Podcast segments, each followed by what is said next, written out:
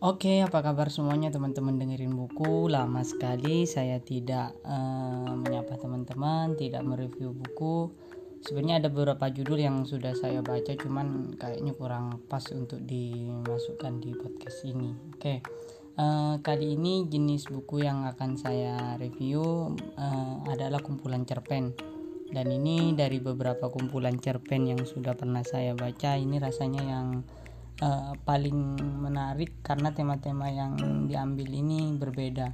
Mungkin juga pengaruh penerbitnya ya. Buku ini diterbitkan oleh KPG atau Kepustakaan Populer Gramedia yang mana sering kali memang uh, menerbitkan buku-buku serius gitu ya atau bisa dibilang buku yang genrenya agak berat entah itu walaupun novel, kumpulan cerpen dan lain sebagainya.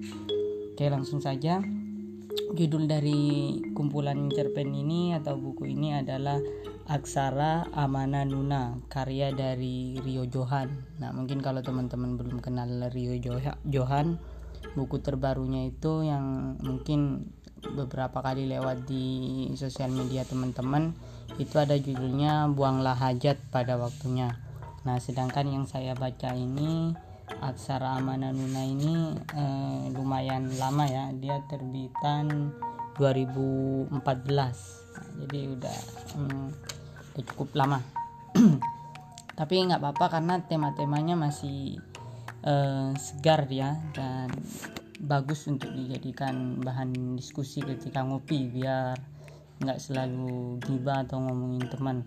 Oke, uh, di belakang di sini ada tertera uh, tulisan 12 manusia, 12 zaman, 12 cerita.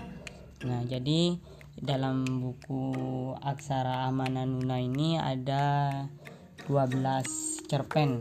Nah, uh, benang merahnya sih yang saya lihat dari kumpulan cerpen ini banyak judul atau mayoritas judul itu berbicara tentang gender sesuatu yang sangat tabu ya masih di negara kita dan teman-teman mungkin juga biar lebih uh, relate nanti tolong dibedakan antara jenis kelamin, seks, uh, gender dan orientasi seks. Nah, jadi uh, ini berputar di sekitar itu beberapa judulnya.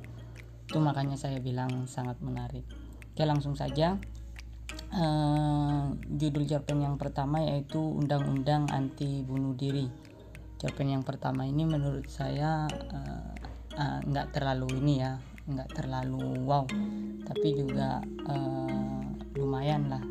Jadi ceritanya di suatu negara uh, angka bunuh dirinya itu tinggi sehingga pemimpin negaranya takut populasinya menurun kemudian punah maka dia membuat kebijakan atau peraturan tentang undang-undang anti bunuh diri atau mencegah agar rakyatnya tidak bunuh diri. Namun dalam cerpen ini usaha tersebut gagal bahkan uh, semakin meningkat upaya bunuh diri yang dilakukan oleh rakyatnya bahkan yang terakhir anak dari pemimpin negara tersebut pun ikut-ikutan bunuh diri. Nah, mungkin itu saja yang bisa saya review untuk judul yang pertama. Nah, judul yang kedua judulnya komunitas. Ini udah mulai nyerempet-nyerempet yang tadi. Jadi komunitas ini dikisahkan ada seorang uh, cewek gitu ya masih muda dia merantau dari tempat asalnya untuk mencari pekerjaan sebagai model karena dia uh, waktu di desanya itu waktu di tempatnya dia dibilang punya bakat untuk jadi model, namun sudah beberapa lama di tempat perantauannya tersebut, dia belum mendapatkan tawaran pekerjaan sebagai model. Hingga suatu hari ada seorang perempuan yang mendekati, menawarkan pekerjaan. Dia pikir pekerjaannya sebagai model, namun tidak dijelaskan model apa kemudian uh, di, apa disodorkan gaji dan lain sebagainya. Kemudian wanita tersebut karena sangat butuh pekerjaan dia bahkan mau untuk jadi hotel uh, foto telanjang seperti itu. Nah namun dikatakan pada yang menawari pekerjaan tidak pekerjaannya tidak seperti itu. Nah dibawalah dia ke sebuah tempat semacam markas komunitas tersebut yang sangat mewah fasilitasnya bahkan ada lapangan golf dan lain sebagainya. Nah si cewek yang udah setuju dengan pekerjaan tersebut ada semacam training gitulah dia diajak ke suatu uh, kamar hotel. Nah ternyata komunitas ini adalah komunitas sadomasokis. Jadi cukup aneh juga komunitas ini karena ada orang-orang kaya dan semua ya bukan sebagian besar. Tapi semua pelanggannya adalah orang kaya entah itu laki-laki entah itu perempuan uh, yang merupakan memiliki tadi itu uh, keinginan untuk disiksa orang lain atau sadomasokis. Tapi yang menariknya dari komunitas ini sama sekali tidak uh, memberikan pelayanan seksual sama sekali tidak. Mereka hanya menyiksa dan dari situ mereka dapat uang yang cukup besar. Nah termasuk si wanita ini dan dramanya ya dia sempat kabur karena ada yang apa klien yang membayar itu sadomasokisnya tingkat parah dia tidak akan merasa nikmat sebelum disiksa dengan sangat parah. Nah si wanita ini sebenarnya sudah menolak untuk menyiksa lebih keras. Namun karena terus memohon memohon ditolak beberapa kali juga tidak bisa.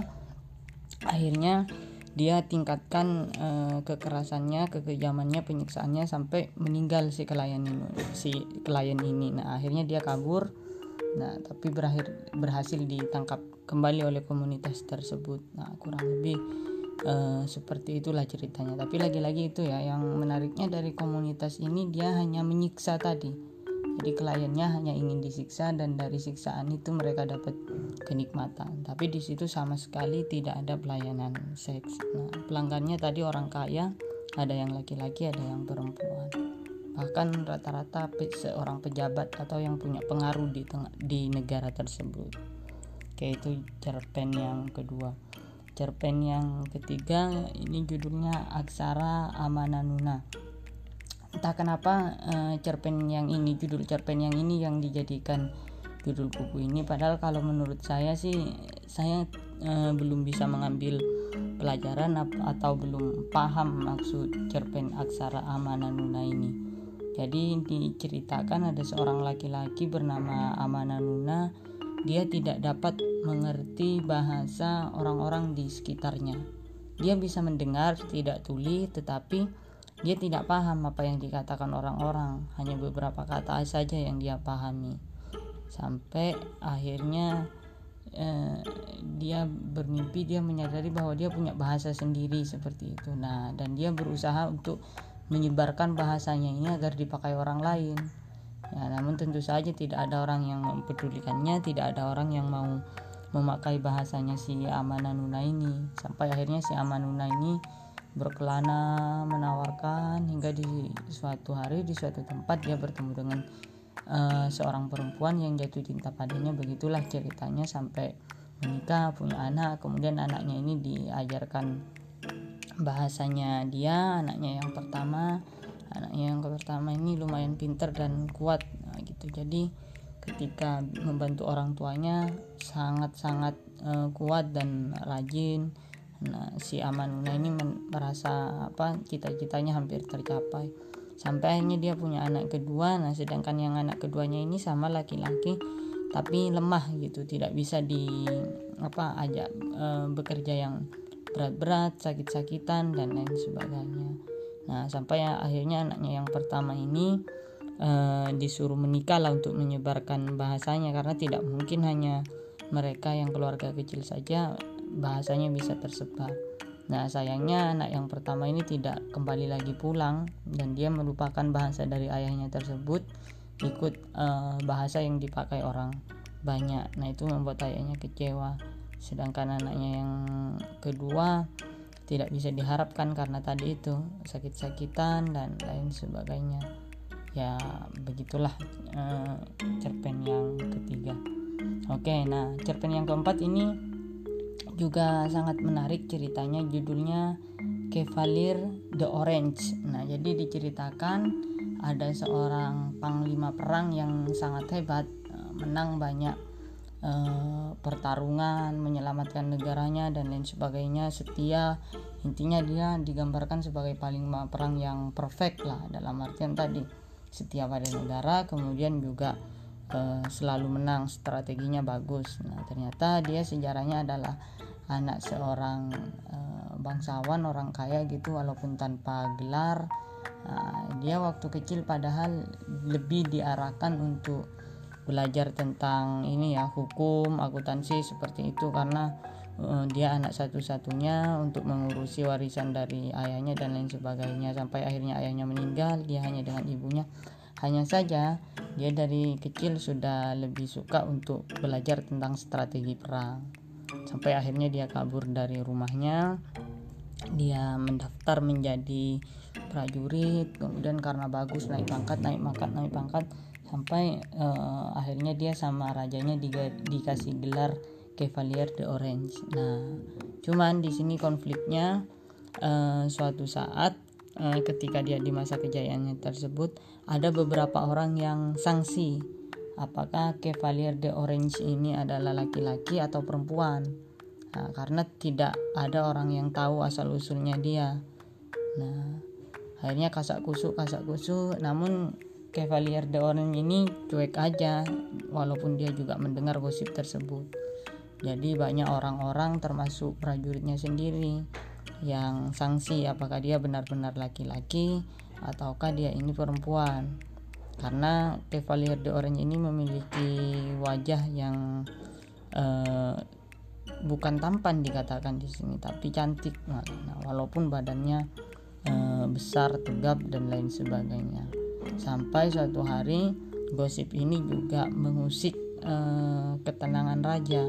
Nah, raja yang penasaran tapi tidak ingin menyakiti hati Cavalier de Orange ini, apalagi eh, dia sudah banget sangat berjasa pada negara. Akhirnya dia mengutus mata-mata, dua orang mata-mata, namun kedua-duanya gagal. Tidak ada yang berhasil dengan jelas mengetahui apakah Cavalier de Orange ini laki-laki atau perempuan utusannya uh, ada utusan yang bilang dia laki-laki ada utusan yang bilang dia perempuan tapi tidak benar tahu persis hanya dugaan saja nah hingga gosip ini semakin ramai kemudian tuntutan pada raja untuk uh, menghakimi Cavalier de Orange ini semakin besar hingga akhirnya uh, raja memanggil Cavalier de Orange. Kemudian raja menanyakan raja menanyakan apakah kamu laki-laki atau perempuan. Sedangkan di sini, nah ini saya juga tidak mengerti kenapa tidak tegas Cavalier de Orange ini tidak menjawab saya laki-laki atau saya perempuan, tapi dia menjawab jika raja menghendaki saya laki-laki, saya akan menjadi laki-laki, tapi jika raja menghendaki saya sebagai perempuan, saya akan menjadi perempuan. Nah, di situ raja tidak puas dengan jawaban tersebut. Nah, namun Cavalier Doren bilang, tapi kalau saya disuruh telanjang untuk membuktikan saya laki-laki atau perempuan, saya tidak mau. Nah, akhirnya raja eh, tidak ingin memaksa karena dia tidak mau. Sampai eh, akhirnya dia juga dihakimi, dibawa semacam pengadilan. Di pengadilan pun dia memberikan jawaban yang sama dia juga uh, apa namanya uh, tetap memberikan jawaban yang tadi sama dengan apa yang dia jawab kepada raja di depan hakim kemudian dia juga uh, berkeras tidak akan uh, mau jika disuruh telanjang hanya untuk menegaskan bahwa dia laki-laki atau perempuan. Nah sempat terjadi kekerasan dalam penghakiman tersebut apa dipaksa ditelanjangi Cavalier de Orange ini. Cuman karena dia panglima yang cukup tangguh tidak ada yang berhasil uh, mengalahkannya. Kemudian uh, raja menghentikannya dan bilang bahwa jika ingin dilanjutkan tidak boleh ada kekerasan nah akhirnya sidang dilanjutkan sampai akhirnya uh, Cavalier de Orange ini di persidangan tersebut diputuskan dia berjenis kelamin perempuan. Nah, ya dia menerima saja. Nah, kemudian dijelaskan bahwa peraturannya di negara tersebut seorang perempuan dia tidak akan mendapatkan warisannya walaupun dari orang tuanya sebelum dia menikah. Nah, dia sebenarnya cuek saja, eh, tidak peduli dengan harta warisannya dan lain sebagainya. Nah, cuman karena raja memintanya menikah, dia mengajukan syarat, saya hanya akan menikah dengan laki-laki yang berhasil mengalahkan saya. Nah, cuman di karena di persidangan dia sudah ditentukan sebagai perempuan, ketika perang apa ketika pertandingan adu pedang tersebut uh, Cavalier de Orange uh, berpakaian perempuan. Dia pakai gaun rambutnya yang gondrong dijuntai dan lain sebagainya. Hingga banyak lelaki yang uh, ingin ya mungkin banyak ya obsesinya. Bisa jadi hanya karena hartanya dan lain sebagainya dijelaskan seperti itu di buku ini. Nah namun tidak ada yang berhasil mengalahkan Cavalier de Orange. Sudah banyak uh, lelaki yang mencoba termasuk prajurit-prajuritnya sendiri sampai pada akhirnya uh, ada uh, ketika sudah lama sudah cukup lama ada panglima perang dari negara lain yang datang. Kemudian Cavalier mengatakan kenapa kau baru muncul? Nah ini digambarkan di sini ini panglima perang yang sama-sama hebat dan musuh bebuyutan. Dan di dalam peperangan sebelumnya Cavalier berhasil mengalahkan uh, panglima perang tersebut. Nah terjadilah pertarungan yang cukup sengit tidak seperti pertarungan-pertarungan sebelumnya yang bisa dengan mudah dimenangkan oleh Cavalier de Orange sampai akhirnya si Cavalier de Orange ini kalah sama panglima perang dari negara lain tersebut. Sesuai janjinya dia akan menikahi panglima tersebut. Nah, dilakukanlah prosesi pernikahan. Setelah pernikahan di gereja selesai, Cavalier de Orange cepat-cepat pulang dengan suaminya tersebut. Kemudian dia bersegera masuk kamar meninggalkan uh, keramaian orang-orang dan tidak muncul lagi. Nah, ternyata Cavalier masuk ke kamarnya tersebut, dia bunuh diri minum racun. Dan setelah orang-orang memandikannya untuk mengumpulkannya, baru diketahui bahwa dia ternyata laki-laki, bukan perempuan. Nah, di situlah banyak semua orang yang menyesal, termasuk uh, rajanya sendiri. Nah, ini uh, intinya yang di cerpen ini sih kalau yang berkaitan dengan hal-hal yang semacam ini cukup menarik menurut saya plot-plotnya kemudian juga konfliknya oke lanjut di kayak cerpen yang kelima ya sekarang judulnya Ginekopolis ini juga menarik di Ginekopolis ini lebih ke pertarungan antara laki-laki dan perempuan. Jadi digambarkan di zaman Ginekopolis ini perempuan lebih dominan dari laki-laki. Bahkan hidup terpisah sendiri-sendiri. Uh, yang perempuan dia hidup mewah dengan berbagai fasilitas sedangkan yang laki-laki lebih kumuh lah gitu. Walaupun di zaman sebelumnya digambarkan laki-laki yang memimpin. Nah hanya saja yang lebih ekstrimnya lagi hidup terpisah di sini benar-benar terpisah. Di negaranya perempuan eh, hampir tidak ada laki-laki dan begitu juga di negaranya yang laki-laki tidak ada perempuan. Hanya saja untuk memenuhi hasratnya perempuan-perempuan ini terutama yang petingginya semacam membayar eh, laki-laki. Uh, nah, dari negara laki-laki ini bermaksud untuk mengkudeta negara perempuan atau ginekopolis tersebut diutuslah seorang pemuda yang singkat cerita setelah dia berhasil uh, lulus seleksi untuk menjadi pemuasnya si ratunya tersebut uh, dia dikalahkan sama ratunya gitu. Jadi uh, ternyata pemuda tersebut yang diutus adalah anaknya sendiri. Sewaktu dia sebelumnya membayar laki-laki lain untuk memang melanjutkan keturunan niatnya uh, dan ternyata yang lahir anak laki-laki nah karena laki-laki tidak bisa meneruskan karena harusnya anak perempuan yang meneruskan begitu di aturan di ginekopolis Nah, karena tidak tega untuk membunuh anak laki-lakinya sendiri, maka dia tidak membunuhnya tetapi membuangnya. Seperti itulah kurang lebih cerita ginekopolis ini. Mungkin singkat saja seperti itu.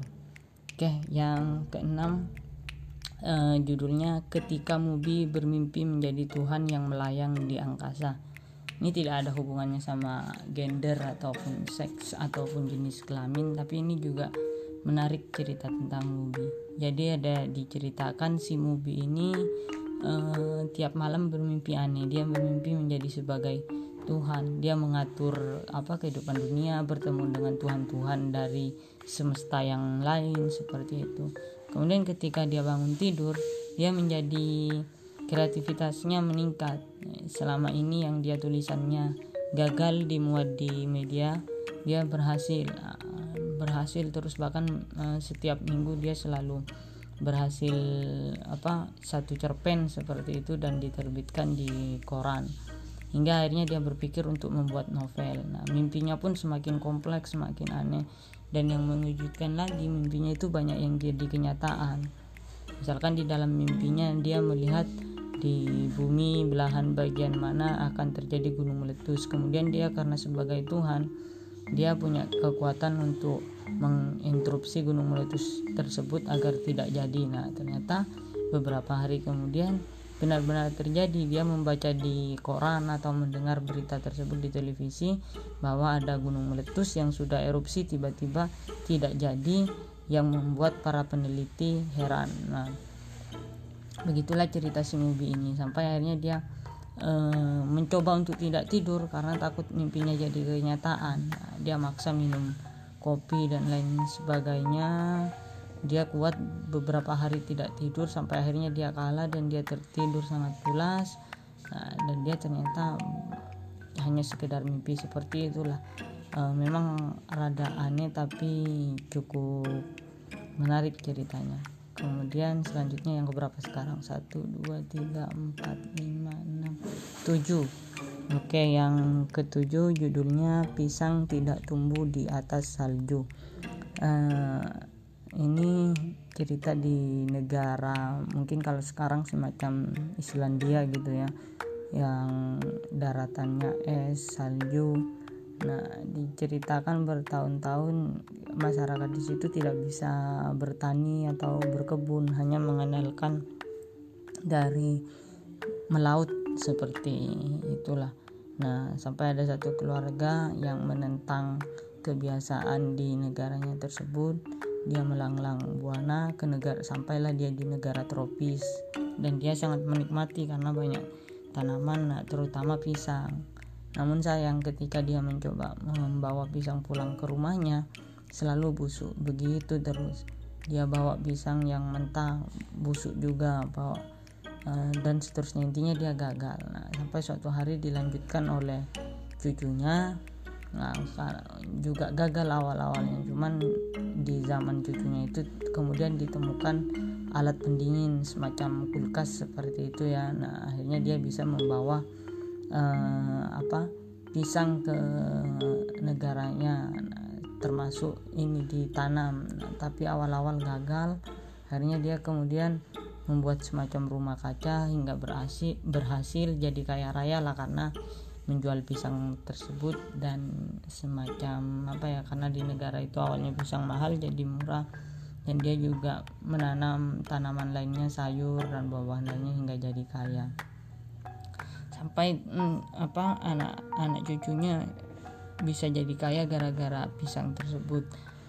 Kemudian cucunya lagi yang lain mencoba pergi ke ruang angkasa ingin apa ya sudah merasa terlalu nyaman dengan warisan keluarganya dia pengen membuat sesuatu yang lebih lagi.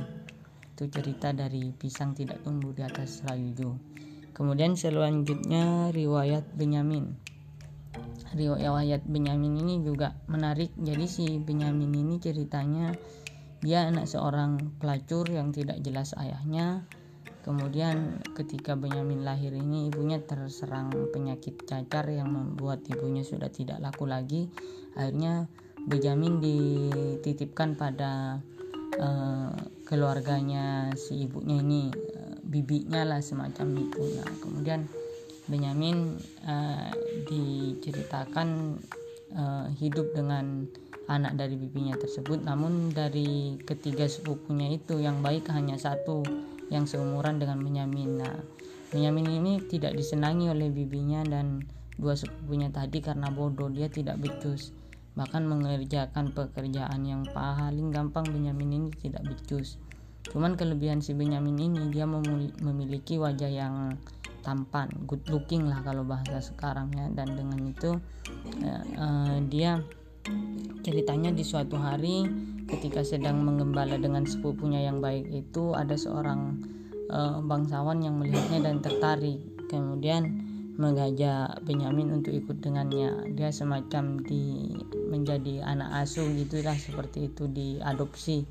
Nah berkat itu nasib Benyamin berubah. Dia diajarin baca tulis. Nah akhirnya dia ternyata pintar cepat menyerap hidup dengan kemewahan dan lain sebagainya. Nah tapi Benyamin ini nggak lupa diri dia selalu menyurati berkirim surat pada sepupunya yang baik tadi yang selalu menemani dia mengembala dan lain sebagainya. Sayangnya sepupunya tersebut tidak bisa membaca dan menulis. Jadi dia membayar tetangganya berkat uang dari Benyamin. Nah, Benyamin mengajaknya untuk bermain ke tempatnya. Namun dia belum sempat dan lain sebagainya. Hingga beberapa tahun kemudian singkat cerita uh, si Benyamin mengirimkan uh, surat mengajak sepupunya tersebut untuk main ke tempatnya. Bahkan tidak hanya diberikan uang tapi diutus seorang apa ya semacam apa dokar semacam itulah karena lumayan jauh tempatnya dan belum ada kendaraan bermesin ya ceritanya di sini. Um, ya singkat cerita ikutlah sepupunya Benyamin tersebut tapi ternyata alamatnya berbeda bukan uh, bukan ke rumah saudagar kaya atau bangsawan yang sebelumnya namun bangsawan yang berbeda.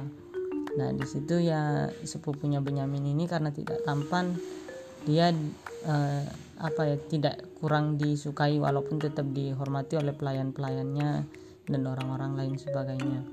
Nah singkat saja uh, ternyata Benyamin ini bukan hanya dijadikan anak asuh atau adopsi baik oleh bangsawan sebelumnya maupun bangsawan sekarang ternyata dua-duanya ini uh, semacam gay atau apa gitu ya kurang tegas juga di sini intinya seperti itulah dijadikan budak seks lah ya mungkin bahasanya si Benyamin ini. Uh, hingga sepupunya itu tahu dan ya berakhir mengenaskan lah terakhirnya si Benyamin ini mirip-mirip ibunya. Terakhir dia uh, kena penyakit seperti itu juga ya.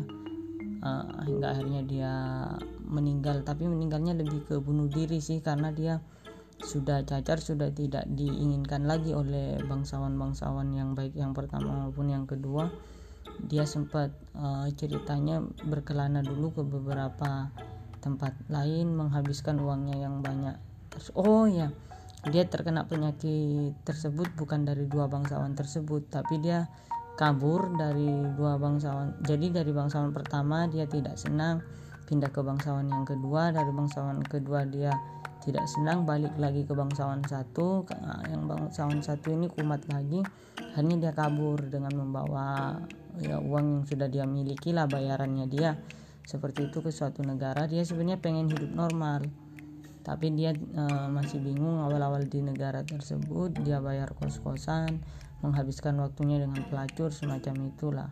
Nah sampai dia nggak ngerasa apa sudah lama sudah banyak waktu yang dia buang-buang. Nah akhirnya dia eh, sampai kena penyakit itu kembali lagi ke sepupunya tersebut. Tapi bukan kembali ke rumahnya ya hanya di taman tempat bermainnya sepupunya tersebut. Hingga dia bertemu dengan kondisi yang seperti itu bahkan dia tidak mm, apa membiarkan dirinya menjauh dengan sepupunya tersebut sampai keesokan harinya sepupunya menemui Benyamin ini bunuh diri gantung diri di pohon di taman tempat dia bertemu. Oke lanjut lagi. Sekarang judulnya tidak ada air untuk Mikail. Tidak ada air untuk Mikail ini cerita di asrama ya. Asrama suatu sekolah ini cerita tentang bullying. Jadi Mikail ini anak yang dibully oleh teman-temannya dia uh, selalu tidak mendapatkan air untuk mandi. Karena di asrama tersebut air diisi penuh. Kemudian ketika jamnya mandi sudah tidak dinyalakan lagi airnya. Jadi air itu harus cukup untuk semua penghuni asrama. Nah si Mikail ini sebenarnya rajin. Nah, namun namun ada beberapa temannya yang ketika melihat Mikail antri dia dipaksa untuk keluar dari antrian sehingga Mikail selalu paling belakang dan sering kali tidak mendapat air ya. Kasihan sekali lah pokoknya si Mikael ini. Dia bahkan bisa tidak mandi uh, apa satu hari dua hari semacam itu. Hanya cuci muka hanya gosok gigi. Itu pun dia mengambil air dari jatah air minumnya. Air minumnya sering dicuri makanannya sering diambil ya. Intinya bullying yang sangat mengenaskan ini. Tidak ada air untuk Mikael Kemudian cerita yang ke-10 Robi Jobi. Nah ini juga menarik diceritakan ada seorang pemuda gitu ya sedang nge-gym. Nah, badannya bagus dan lain sebagainya. Kemudian ada seseorang yang mengikutinya. Orang buncit seperti itu laki-laki juga. Dan ya tidak terlalu melakukan kegiatan apa-apa di gym hanya mengamati si Robi ini nah sayang uh, si Robi ini curiga bahwa dia gay dan lain sebagainya. Sampai seminggu berikutnya si Robi ini disapa lah sama orang tersebut dan orang tersebut paham bahwa si Robi ini tidak nyaman dan dia menjelaskan bahwa dia tidak akan menyentuhnya. Dia sudah punya pacar dan ternyata ya memang benar dugaan si Robi dia gay.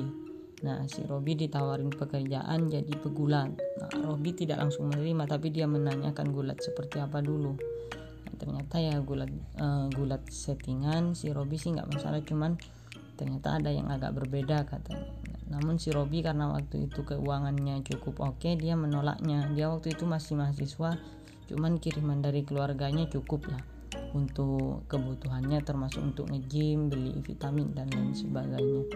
Kemudian sampai di rumahnya karena dia dikasih kartu nama tersebut dia penasaran e, gulat seperti apa ya nah ternyata gulatnya sih kelihatan normal seperti gulat-gulat pada umumnya walaupun settingan ya.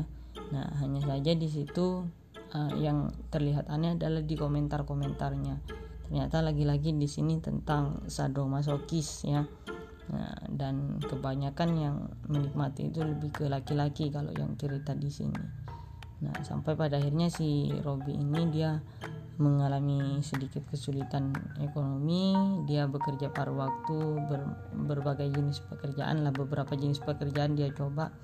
Sampai akhirnya dia tidak betah dan dia tiba-tiba kepikiran untuk menerima pekerjaan dari uh, orang yang menemuinya di gym tadi. Nah akhirnya dia menemui datang ke kantornya kemudian dia deal kontrak lah untuk lima untuk satu pertan untuk lima pertandingan semacam itu. Ya dia di kontrak tersebut selalu apa eh, kalah posisinya ketika bergulat. Nah padahal sebenarnya si Robi ini kalau mm, seandainya tidak settingan dia bisa menang. Nah sampai di pertandingan kedua atau ketiga gitu Robi ini minta untuk dia agar menang sekali saja dia dijanjikan tidak dijan apa ditolak lah sama yang memberi pekerjaan itu. Sampai uh, nego nego nego akhirnya dia dijanjikan satu pertandingan untuk menang. Namun ketika jatahnya untuk menang tidak diberikan si Robi ini ngambek kabur lah. Nah beberapa minggu dia tidak datang rugilah orang-orang itu. Sampai di calling lagi Robi dibilang akan menang tapi ini uh, apa nanti satu pertandingan lagi semacam itulah diulur-ulur. Nah, akhirnya si Robi tidak mau dia hanya pengen satu pertandingan menang. Nah ternyata ada siasat lain. Robi dijanjikan menang tapi malah dikeroyok oleh uh, empat pegulat sekaligus. Akhirnya uh, Robi kalah singkat cerita dan dihinakan lah bahkan di sini. Ya itu yang didapatkan Robi oke langsung saja ke cerpen yang ke-11 sekarang judulnya apa iya Hitler kong kali kong dengan alien? Nah, ini diceritakan ada seorang wartawan yang mewawancarai seorang wanita yang kakeknya pernah mengatakan bahwa Hitler kong kali kong dengan alien atau lebih tepatnya di dalam cerpen ini dibilang kakeknya tidak mengatakan alien karena istilah alien belum ada pada satu saat itu. Kakeknya bercerita tentang Hitler kong kali kong dengan iblis. Nah, hanya saja diceritakan di situ kakeknya ini masuk ke hutan melihat semacam piring terbang gitulah. Kemudian menembakkan laser hijau keluar alien semacam itu singkat ceritanya. Nah, di sini saya juga kurang nangkep sih uh, ceritanya tentang apa karena hanya dua orang di satu narasumber satu pewawancara seperti itu bercerita tentang jaketnya tadi. Tapi secara bahasa keren sih walaupun saya nggak dapet apa pesannya atau apa ceritanya. Kayak yang terakhir nah yang terakhir ini paling seru nih. Jadi pinter juga penyusunnya uh, cerpen yang paling seru ditaruh di akhir judulnya Susana oh Susana Susana judulnya. Dua kali Susana ya. Nah ini juga sangat panjang dibandingkan cerpen-cerpen yang lainnya.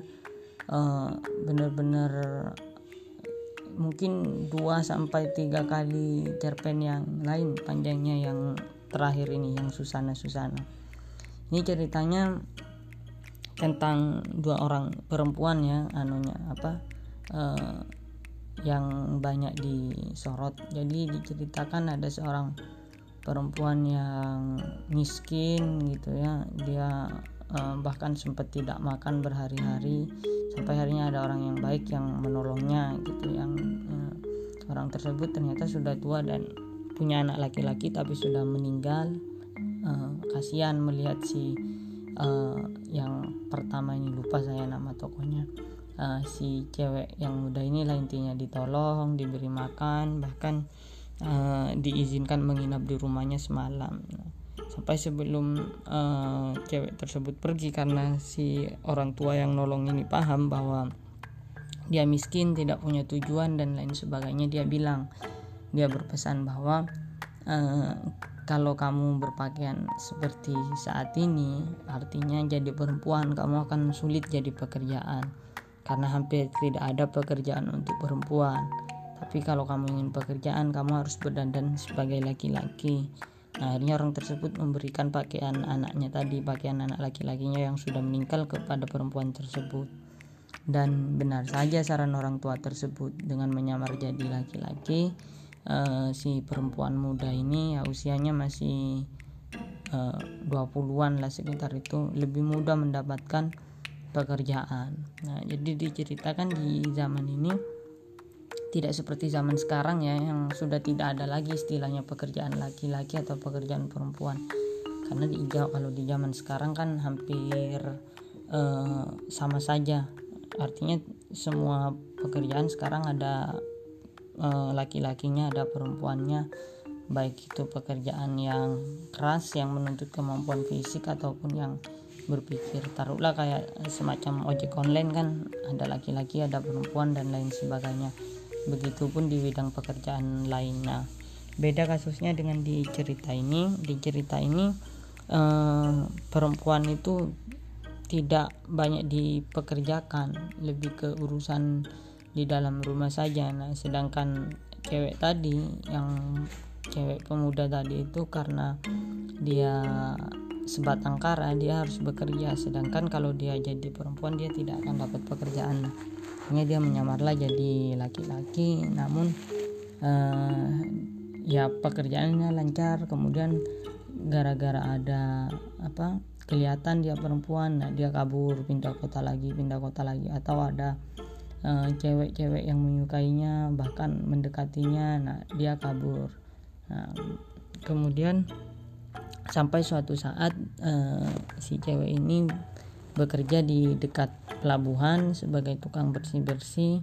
Nah, malamnya dia ikut di bar lah, ikut orang mabuk-mabuk. Kemudian ada laki-laki yang mendekatinya dan berbisik padanya, "Kamu sebenarnya perempuan kan?"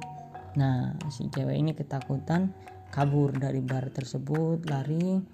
Nah, tapi dikejar sama lelaki yang mendekatinya tadi. Nah, sampai dia kabur, terus coba lari, eh tetap coba lari sampai akhirnya dia terjatuh dan pingsan karena mabuk berat tadi. Nah, hingga dia baru sadar keesokan harinya bangun-bangun di sebuah gubuk kemudian muncul laki-laki yang uh, dia masih ingat yang mendatanginya di bar yang berbisik bahwa kamu sebenarnya perempuan kan? Dia ketakutan namun langsung ditenangkan. Dan laki-laki tersebut langsung membuka kedoknya juga bahwa dia sebenarnya perempuan Nah, ditariklah tangan perempuan itu didekatkan ke dadanya ternyata benar. Ya, dia sama-sama perempuan. Nah, akhirnya si perempuan muda ini dikasih tips. Uh, dia dikoreksi bahwa banyak uh, gerakanmu, cara bicaramu yang masih kelihatan perempuan. Kamu harus lebih laki-laki lagi. Nah, akhirnya dia juga ditawari pekerjaan jadi uh, awak kapal semacam itulah bersahabatlah dua orang ini panjang ya ceritanya.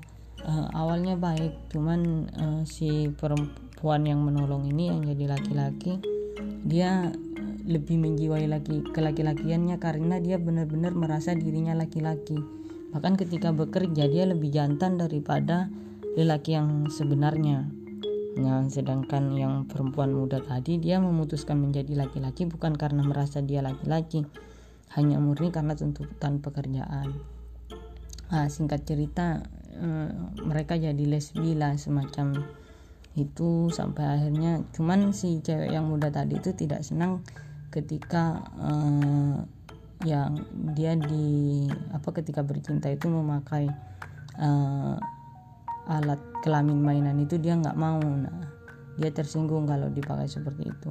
Akhirnya menuruti yang ini. Cuman pada suatu ketika dia melanggar aturan kaburlah si cewek muda ini memutuskan kembali ke eh, tempatnya dulu ke asalnya seperti itu. Singkat cerita dia ketemu eh, tidak bisa di pemuda lah bisa dibilang pemuda umur 30-an yang baik menikah dan hidup tenang lah. Namun dia masih kepikiran dengan temannya yang menolongnya tadi si Susana ini. Susana itu yang tadi ya cewek yang jadi laki-laki juga. Ya tapi dia memang benar-benar jantan bukan hanya sekedar karena kebutuhan seperti itu. Nah ketika dia marah ini sama Susana dia kembali ke gubuknya Susana sebelum menikah ini ya. Dia mengobrak-abrik gubuknya kemudian biarnya terbuka baru kemudian dia ketemu pemuda John namanya kemudian dia menikah hidup bahagia lagi gitu. Cuman masih kepikiran sama Susana. Hingga suatu beberapa tahun kemudian itu ada kabar ada pema apa eh, awak kapal yang mabuk nyasar ke gubuknya si eh, Susana ini. Cuman orang lebih mengenalnya bukan Susana ya kalau orang lebih mengenalnya Simon. Karena uh, sebagai awak kapal biasanya Susana itu memperkenalkan diri sebagai Simon. Nah, karena tempatnya Simon alias Susana tadi udah diacak-acak sama yang uh, cewek muda itu terbongkarlah kedoknya ini dicarilah Simon ini singkat cerita dia tertangkap diadili seperti itulah dinyatakan bersalah dan lain sebagainya. Nah si cewek ini yang udah merasa kasihan tapi dia nggak nggak bisa nolong. Kemudian juga dia mau jujur ke suaminya dia kasihan sama suaminya karena suaminya baik. Semacam itulah dilemanya si cewek ini. Oke mungkin itu aja udah terlalu panjang. Hmm, kalau teman-teman penasaran walaupun buku ini sudah lama ya terbit tahun 2014 masih banyak kok di marketplace. Silahkan dicari saja. Terima kasih sampai jumpa di podcast berikutnya